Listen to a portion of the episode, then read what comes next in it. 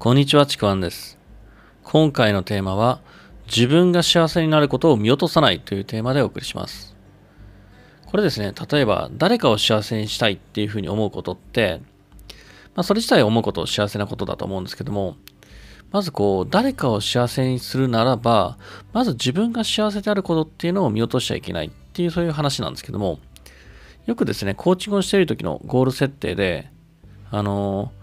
誰々を幸せにするっていうような、まあ、設定をすることが、まあまああるんですけども、これ一見良さげに聞こえるんですけども、これですね、自分以外の幸せをゴール設定にすると、自分の幸せがね、抜けちゃうんですよね。誰かを幸せにする代わりに、自分が何かを我慢する現実に向かうことになってしまうんですよ。そこをゴールにしちゃうと。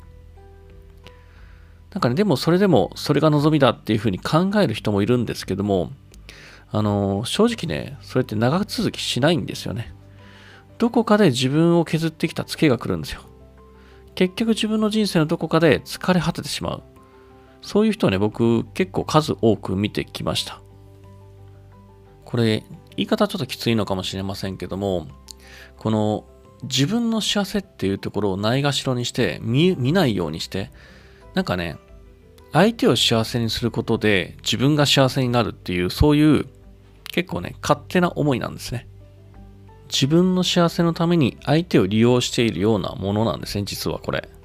しっかりと見ると。で、そういう人をね、多く見てきたことから見えてきたことなんですけども、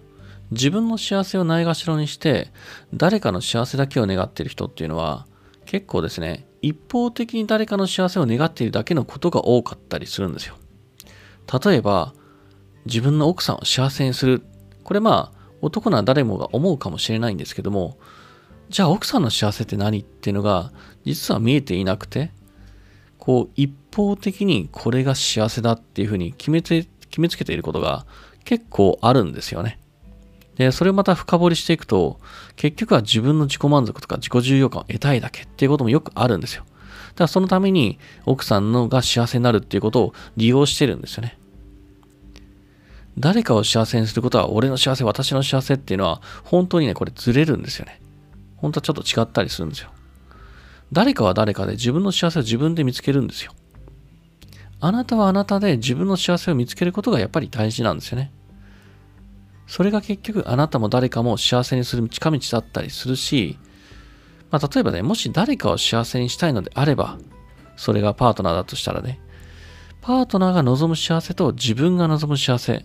これ一方的ではなくて相手と共有して、じゃあ二人が幸せになる、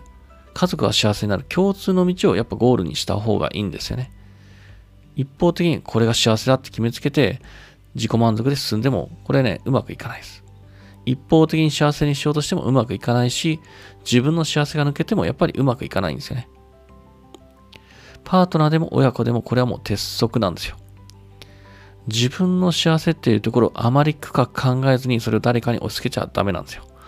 自分の幸せは何なのかっていうことを、これをね、しっかりと向き合っていくことが大事だなと思います。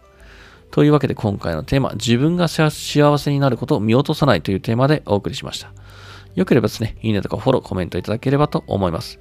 またですね、説明欄の方に僕の自己紹介、え、今やってる無料のレクチャー、メルマがありますので、そちらの方もぜひお受け取りください。では最後までありがとうございました。ちくわんでした。